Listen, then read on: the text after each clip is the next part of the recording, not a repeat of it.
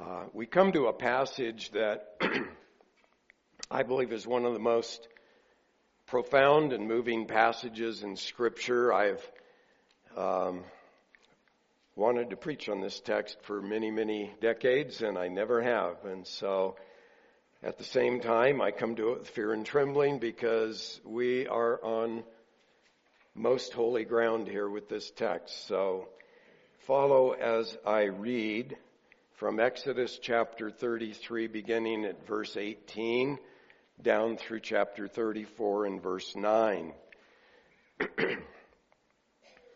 Moses has been praying up till now that God would restore his people after the golden calf incident, that Moses could know him and his ways. And then verse 18, Moses said, I pray you, show me your glory.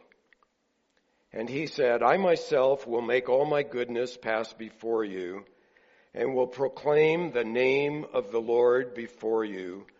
And I will be gracious to whom I will be gracious and will show compassion on whom I will show compassion. But he said, you cannot see my face for no man can see me and live. Then the Lord said, Behold, there's a place by me, and you shall stand there on the rock. And it will come about, while my glory is passing by, that I'll put you in the cleft of the rock and cover you with my hand until I have passed by.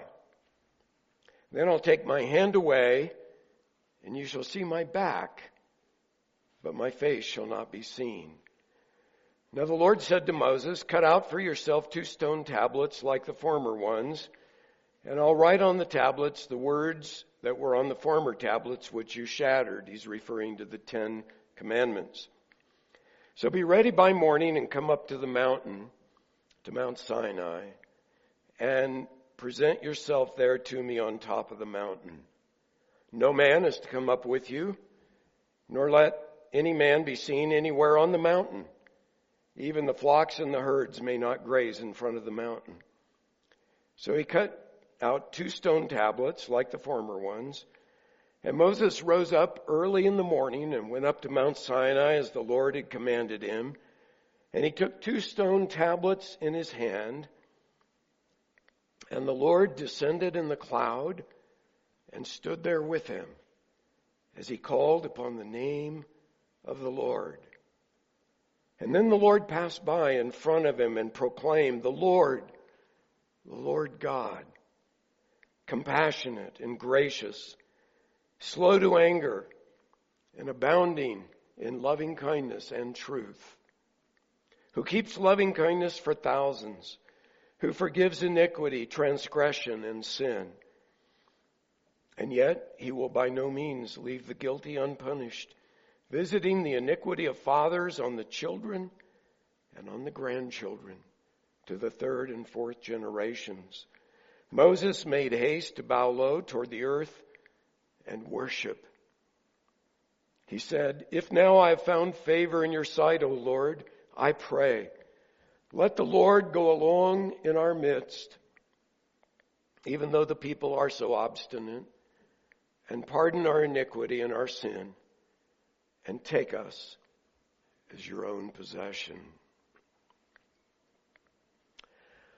Although any uh, newlyweds in our midst might um, be puzzled over this and not understand it, those of us who have been married for some decades know that romance is not an automatic part of marriage. It's not effortless to keep the romantic fires burning. You have to give it some deliberate forethought and attention over the years. And you know it's the same spiritually. To keep your relationship with the Lord fresh and vital over the long haul is not an automatic thing. It requires some foresight. It requires some effort and constant attention. And it's easy to lapse into complacency even with good things. For example, yep, did my quiet time, check. Went to church, check. uh, gave money to missions, check, and you're doing all the right things, but your, your fervency, your love, your, your desire to know God has kind of just sort of lapsed into ho hum, complacency. I've always been amazed that when the apostle Paul wrote his little letter to the Philippians, he had been a believer about 25 years, and we're not talking about your Joe average believer. This is the apostle Paul. 25 years into it, it was clear that Paul was not resting in his experiences. I mean, this is the man, he had performed many mighty miracles. He had had several encounters with the risen Lord. He'd been caught up to the third heaven. And yet, he says in Philippians that he wanted to know Christ and the power of his resurrection. And then he adds in Philippians 3:12, not that I have already obtained it or have already become perfect, but I I press on so that I may lay hold of that for which also I was laid hold of by Christ Jesus. Brethren, I don't regard myself as having laid hold of it yet, but one thing I do, forgetting what lies behind and reaching forward to what lies ahead, I press on toward the goal for the prize of the upward call of God in Christ Jesus. And he goes on to say that all of us should have that same attitude. We all need to fight all the time against spiritual complacency. And we see the same thing here in Moses' experience with the Lord in our text. And the lesson is that no matter where you're at spiritually, you should desire to go deeper with God. And since God is infinite, you can't ever say, well, I know God now. It's all done. You know, we, we're best buddies. We know each other thoroughly. Uh, there's always more and always more, so press on. I am only skimming this text. There's far more I could have covered, but I'm going to limit myself to five ways that you can go deeper with God. And I believe the first way to go deeper with God is uh, you need a holy dissatisfaction with where you're at. And we see that in Moses' prayer, show me your glory. Show me your glory. Now there's a sense in which all of us should be content with the Lord. Psalm 23 expresses that. The Lord is my shepherd.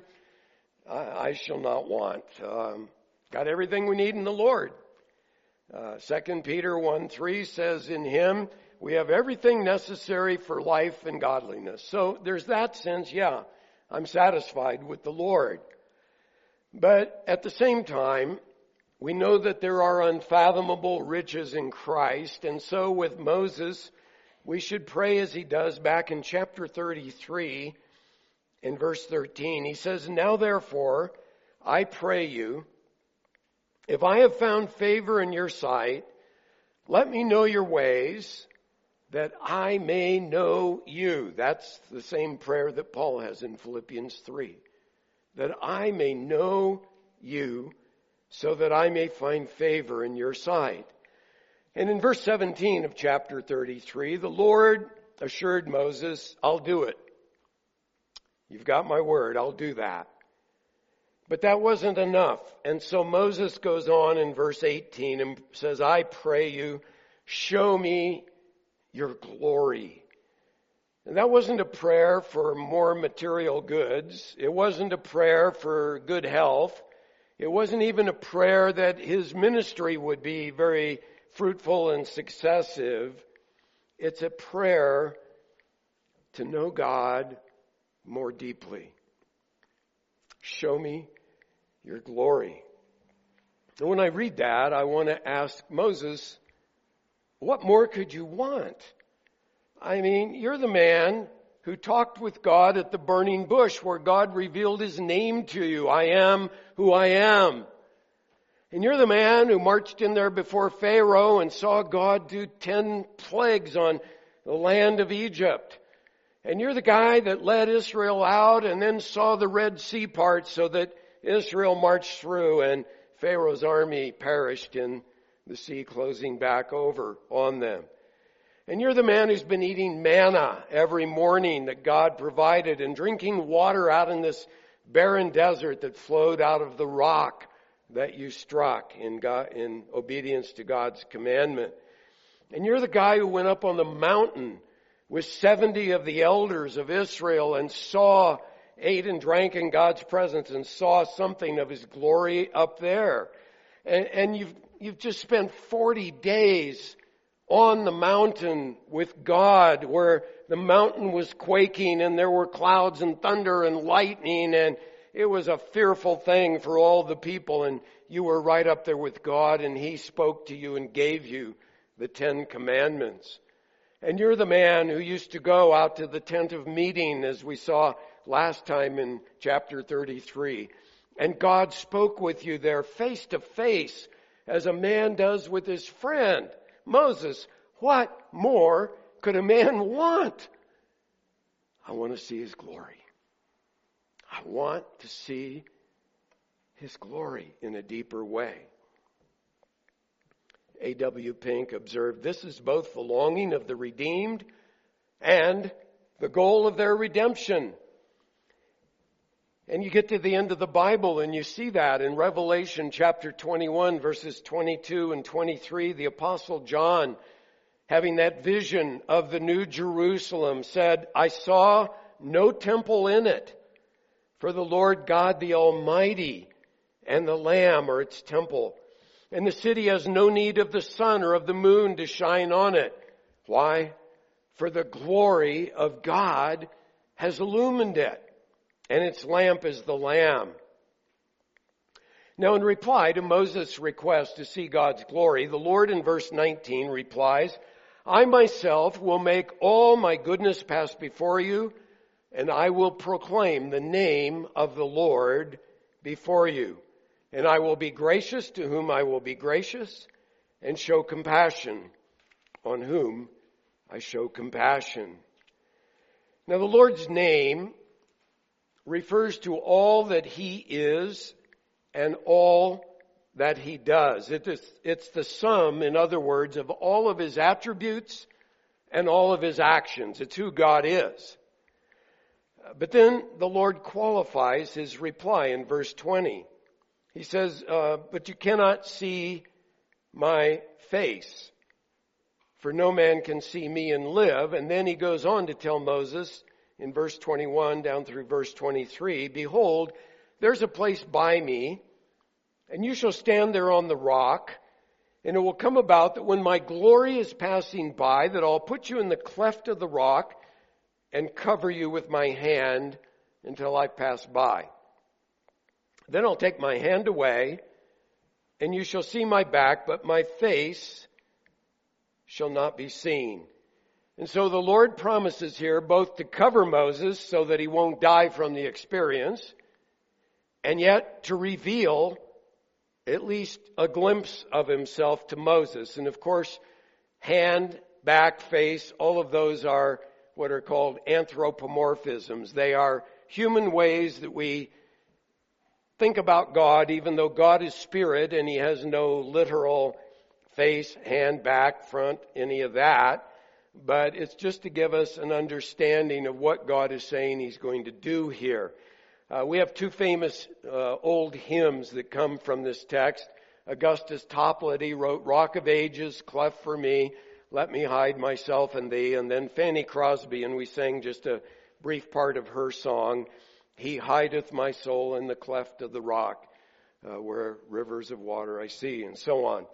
Now Christ is the rock who followed Israel through the wilderness, as Paul says in 1 Corinthians 10:4. Technically that refers to the rock that Moses struck where the water flowed out, but I think by legitimate extension we can say that it also refers to this rock. And so the picture is God is hiding Moses in Christ, where in Christ he gets a glimpse of God's greater uh, glory than he's had before. When you get to the New Testament, in John chapter 1 and verse 14, the apostle John says, the Word, referring to Jesus, became flesh and dwelt among us. And we beheld his glory. Glory is of the only begotten of the Father, full of grace and truth. And I think he's referring to his experience with Peter and James on the mountain when they saw the glory of Jesus uh, opened up to them there in the cloud. Um, that word dwelt among us is literally tabernacled and we're going to look more at that next week in Exodus 40 when we look at the tabernacle. But Jesus became God's dwelling place among us so that we could get a glimpse of God's glory in Christ. Remember in the upper room, Philip asked a dumb question, which I'm glad he asked because I would have asked the same thing and this way I know the answer. He, he said to Jesus there, uh, Lord, show us the Father.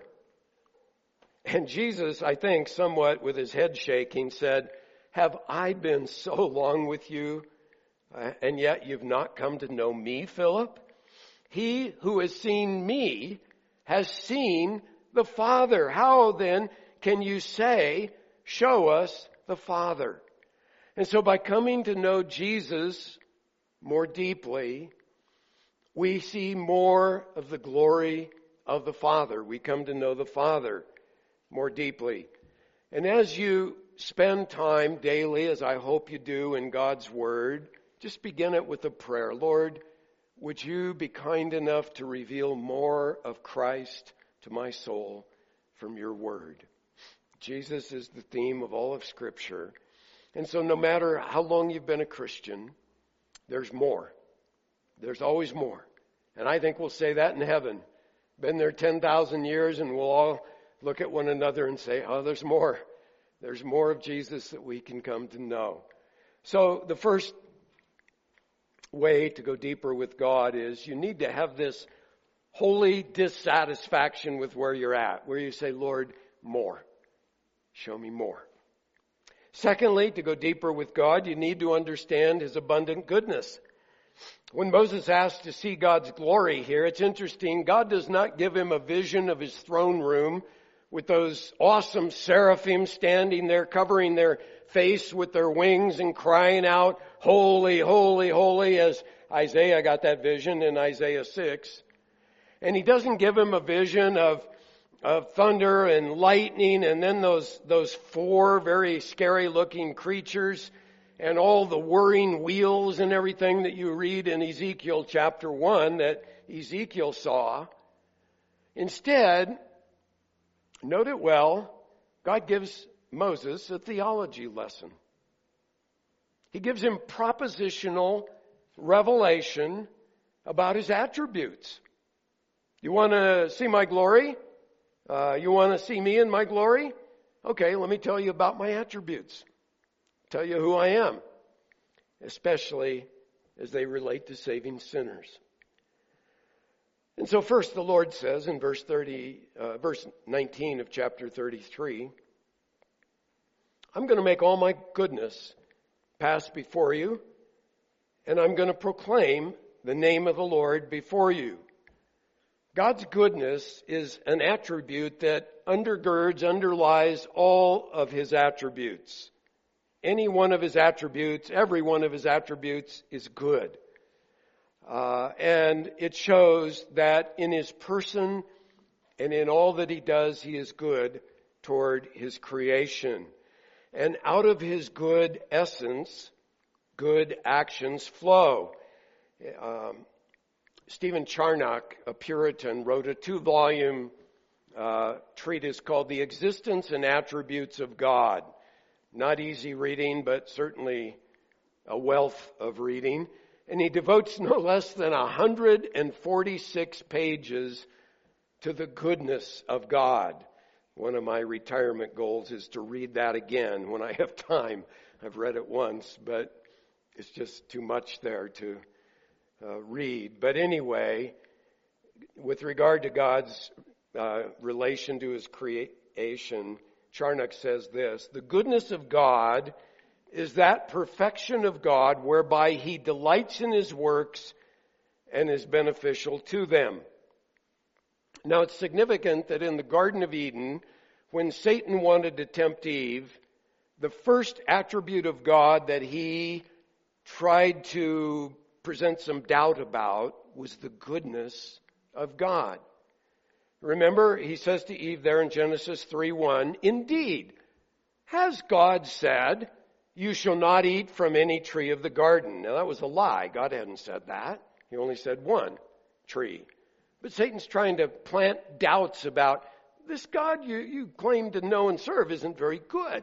And he goes on in verse 5, and he says, For God knows that in the day you eat from it, the tree of the knowledge of good and evil, your eyes will be opened, and you'll be like God, knowing good and evil. In other words, he's saying, God's trying by his commandments to take your fun away, to take away something good from you. God knows if you eat that tree, you're going to be just like him. Wouldn't you like to be like him? Okay, go ahead. And she took the bait, and we all suffer the consequences, as you know. But Satan's been using the same tactic ever since, because if he can get you to doubt the goodness of God in your life or in this world, you won't trust him. Who wants to trust a, a God who isn't good? You back off from that kind of a God.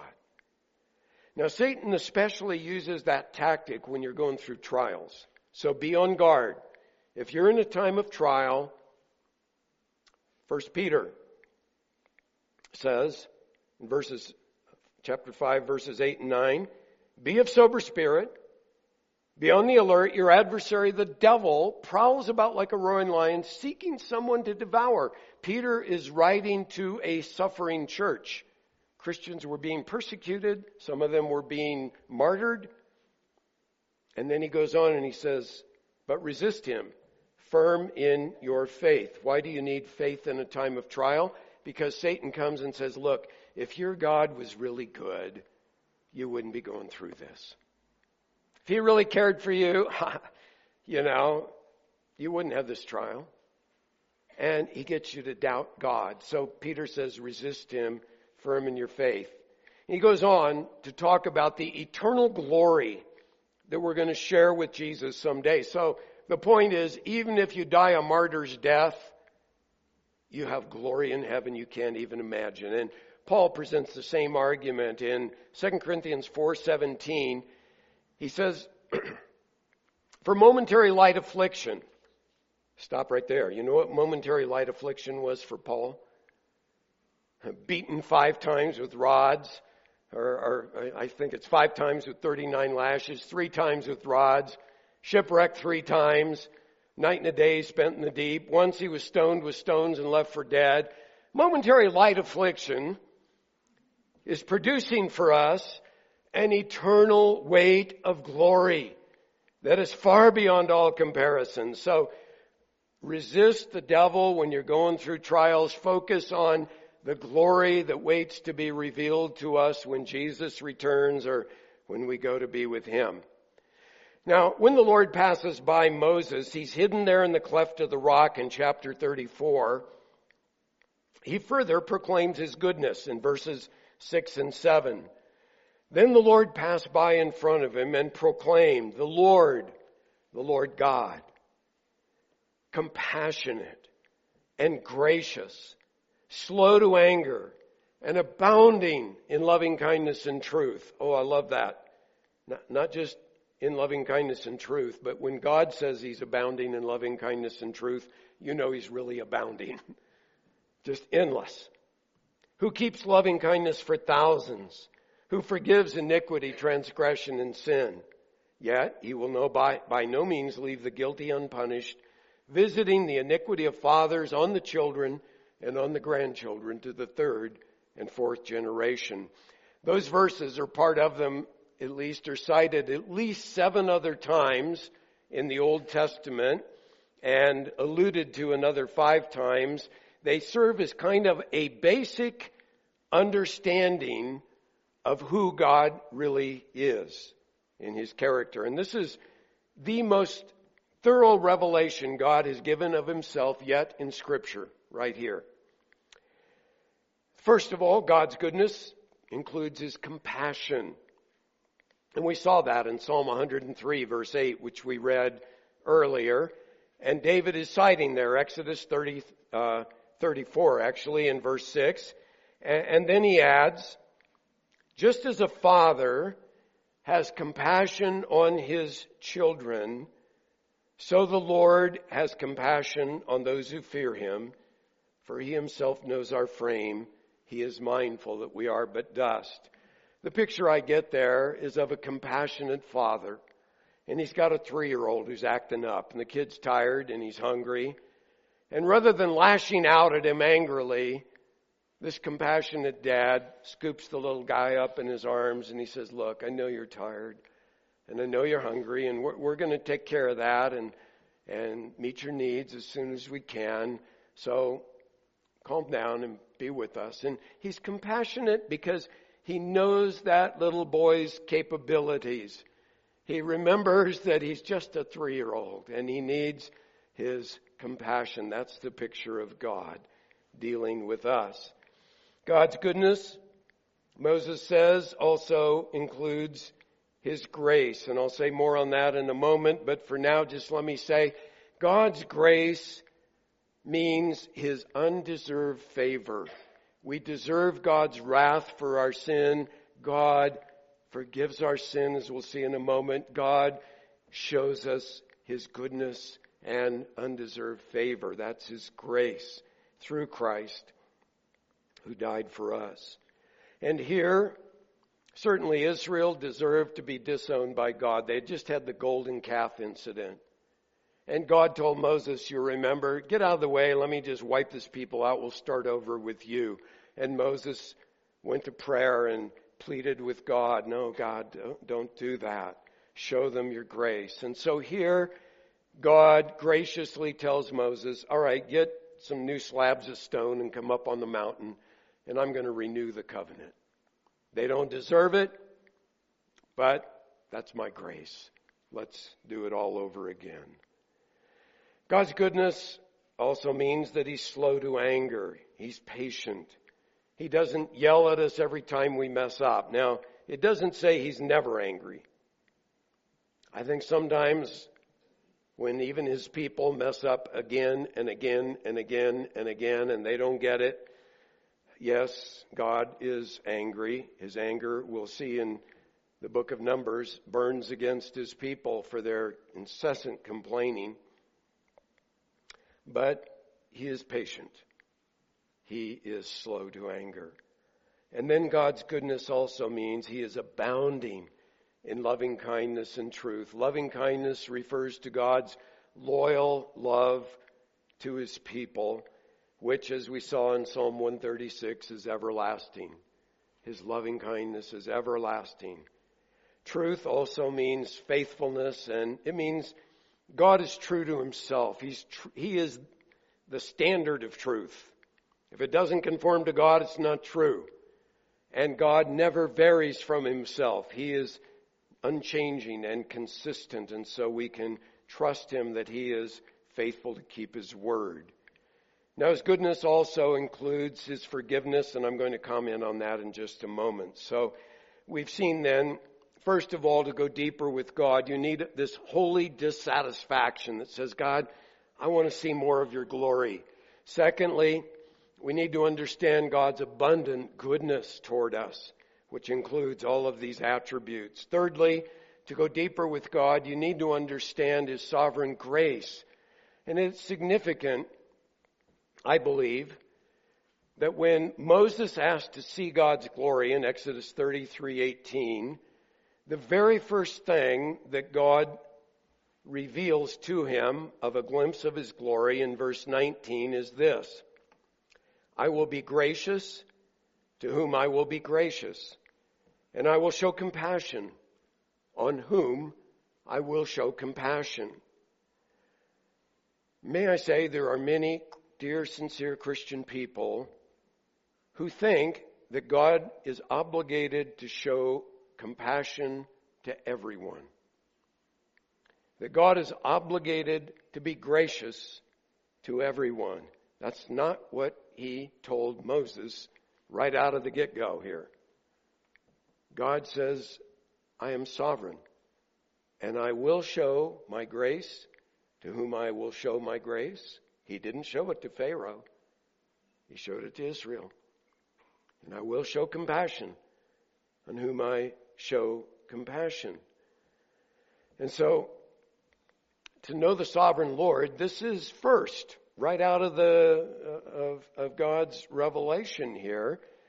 And if you deny that truth about God, you are going to detract from His glory.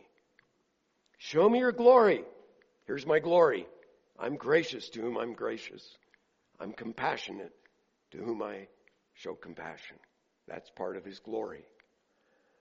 The apostle Paul cites that verse, Exodus 33:19 in Romans chapter 9 and verse 15 where he is talking about how God loved Jacob and he hated Esau. And then Paul explains in Romans 9:16 through 18 and he says this So then it that is salvation is the context does not depend on the man who wills or on the man who runs. That refers to human willpower and human strength. But it depends on God who has mercy. For the scripture says to Pharaoh, For this very purpose I raised you up to demonstrate my power in you. He's citing here from Exodus 9. And that my name may be proclaimed throughout the whole earth. Paul's conclusion, so then, he has mercy on whom he desires, and he hardens whom he desires. So he is sovereign in dispensing his grace and his compassion. Martyn Lloyd-Jones has a wonderful book on revival, and in commenting on our text, he says this this is as much a, a part of God as everything else. And you must not leave it out. It means that our salvation is entirely and altogether by the grace of God. It is not in any sense dependent on anything in us. It is indeed in spite of us. It is entirely of God's own will and he is not under obligation to anybody. Now he goes on, and I didn't have time to quote it, but he goes on to acknowledge most of us, all of us, don't like that. We kind of fight against that truth. And then he adds this, be careful what you're doing, my friend, if you're fighting against this. You are entirely in God's hands. You know nothing about him apart from that which he, has graciously been pleased to reveal, and this is what he has revealed. So don't dodge this truth. A lot of people do that. They get to Romans 9, they skip it and move on. It's part of God's Word. Don't dodge it or you're going to miss a fundamental revelation of who God really is and you won't understand adequately the salvation he freely has granted to us in Christ, and you're going to miss seeing part of his glory. And, as Paul argues at the end of Romans chapter 8, you're going to undermine a major part of the assurance of salvation that we can have if you take away this truth. So, to go deeper with God, first of all, a holy dissatisfaction with where you're at. Secondly, understand His abundant goodness. Thirdly, understand His sovereign grace.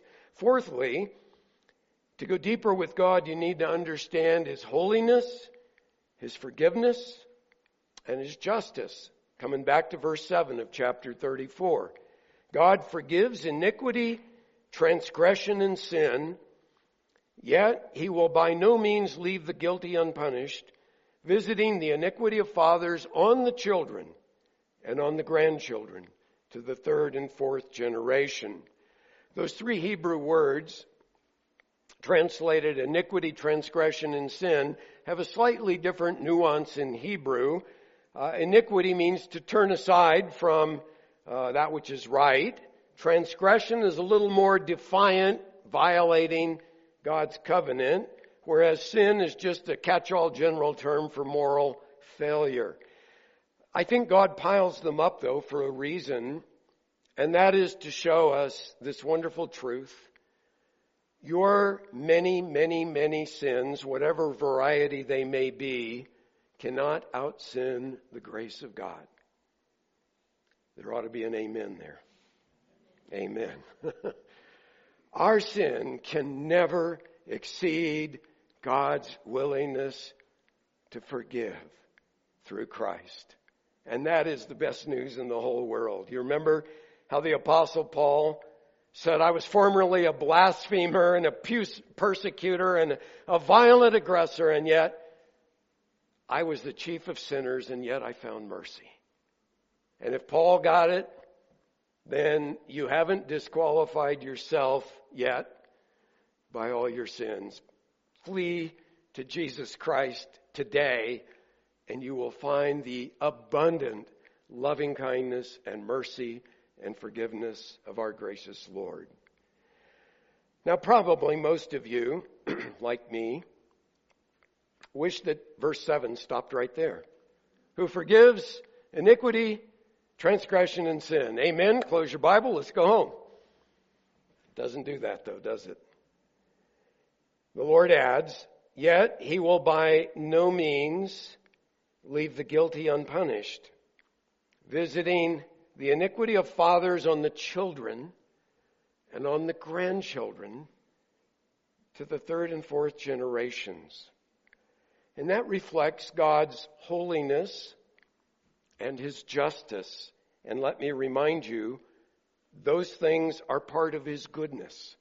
If God were not holy, and if He were not just, He would not be a good God at all. So he has to maintain his holiness and his justice to be good. Let me illustrate that. God forbid, but say a criminal murdered your mother so he could steal her purse and get the money for drug money.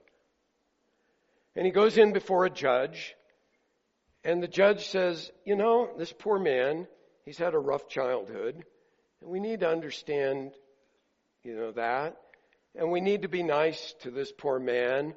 And so the penalty I'm going to impose on him is a week of community service, and then would you please try not to do that again to anybody else? Case dismissed.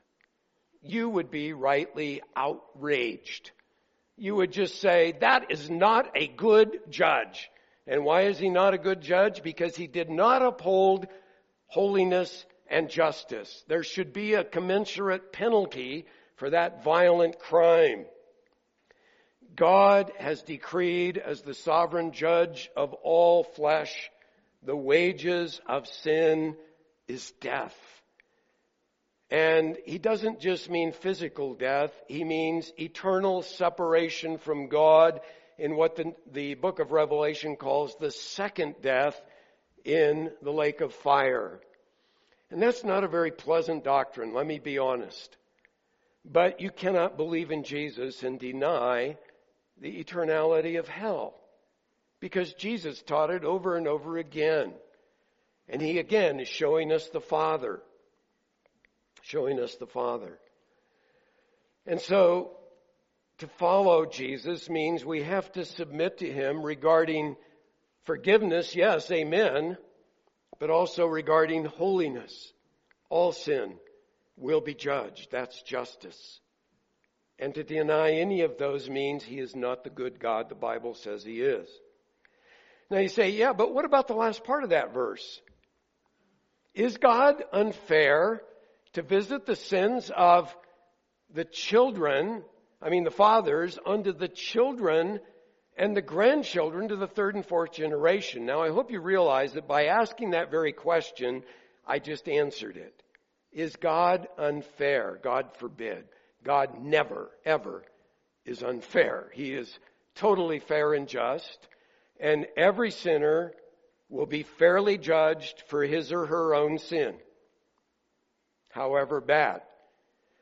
But a simple fact of living in this fallen world is our sins affect others, especially those who are close to us. If you were to live right now in North Korea, the sins of an evil dictator there would affect you greatly. You might have died by now if you were a Christian. Many of our brothers and sisters are in horrible concentration camps there because they got caught with a Bible. So the sins of one man affect many. The sins of abusive parents wound their children terribly. Some of you are carrying those wounds. And sometimes the sins of the parents go to the children. The children perpetuate the sins on their children and the cycle goes on and on. Now, critics come along and say, what kind of a loving God do you have that allows a little kid to be abused? And my retort to that is this. How do you solve the problem by removing God? In other words, if you take God out of the equation, say there is no God, then we're in this world of blind fate. Tough luck, kid. You, you know, your parents were abusive and there's no hope. It is only when we inject God and the gospel that God is merciful to forgive sinners that there's hope for those abused children. And that's our message. The cycle can be broken when children hear the good news about Jesus and turn to Him and they can forgive those abusive parents and tell those parents the mercy of God. And, and they can tell their own children and show them the love of Christ by breaking that cycle of abuse. Then there's hope.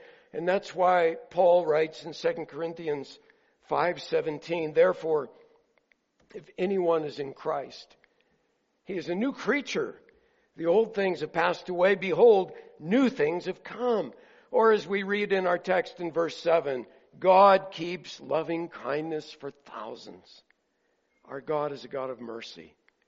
And so, whatever your background, however many sins you may have piled up, however many sins your parents committed against you, if you come to Christ today, you can have all of those sins erased and you have new life and new hope in Jesus Christ. Don't delay.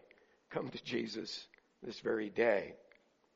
So, first of all, to go deeper with God, a holy dissatisfaction with where you're at. Secondly, you need to understand God's abundant goodness. You need to understand His sovereign grace. You need to understand His holiness, forgiveness, and justice. But there's a final important point. To go deeper with God, you need to be concerned not just for yourself, but for all of God's people. In other words, when Moses is praying here, God, show me your glory, the thought of it isn't, God, I want to have this deeper experience with you, and if all of these stiff-necked, obstinate, idolatrous people want to perish in the wilderness, that's their tough luck. I want to go deeper with you. That's not what he's praying. Moses here is praying as the mediator of God's covenant. And he is, as we already saw in chapter 32, Moses was willing to be blotted out of God's book of life if he would only forgive these idolatrous, sinful people. So he has a heart for them, and we see it in verse 9 again.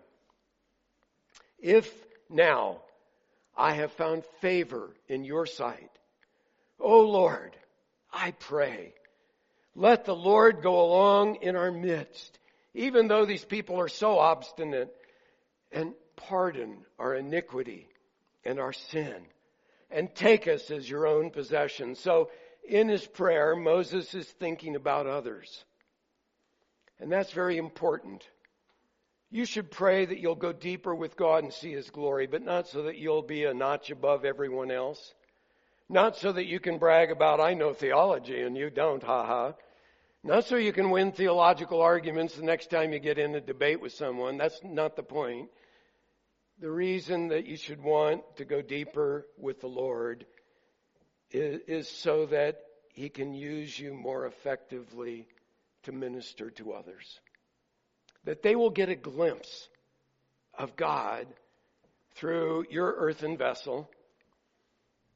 And they'll say, you know, I want what you've got. Tell me about it. And you're the channel. Just a little flicker of God's glory, but enough that it whets someone else's appetite. Now Moses' response here to the revelation of God's glory is in verse 8.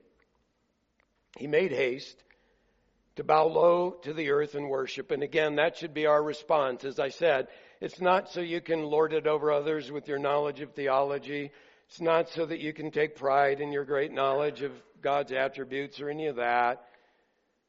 If you really know our good, sovereign, gracious, forgiving, holy, just God, you're going to get on your face real fast and you're going to worship him. That's the end of all theology right there, is the worship of God.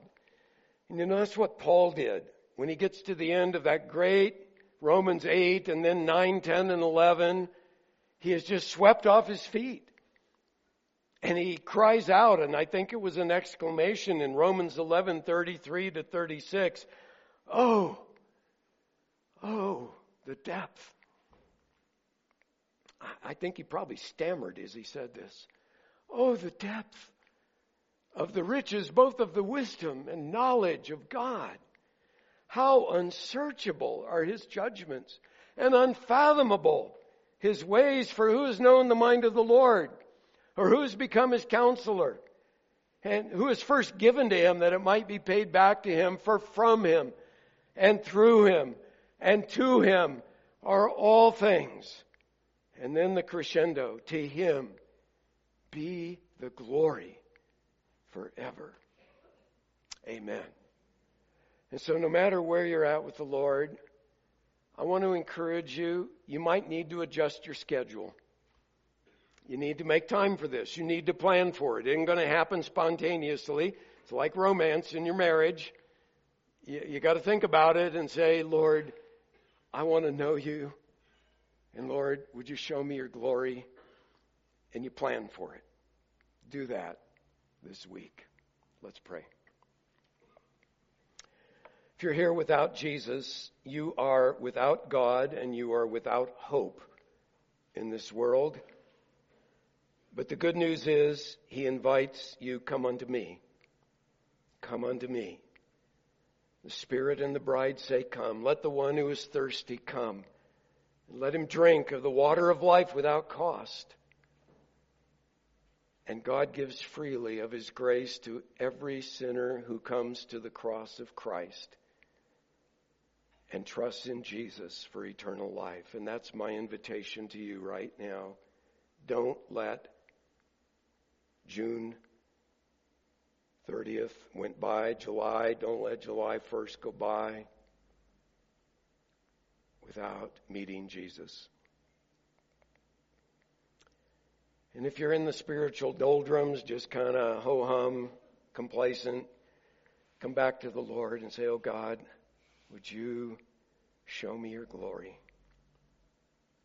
Dear Father, we need to see more and more of Jesus, so I pray you would reveal yourself to us through your word. Not so that we would just have an individual experience, but for the good of your people. That we all might get a greater glimpse of your glory for Jesus' sake. Amen.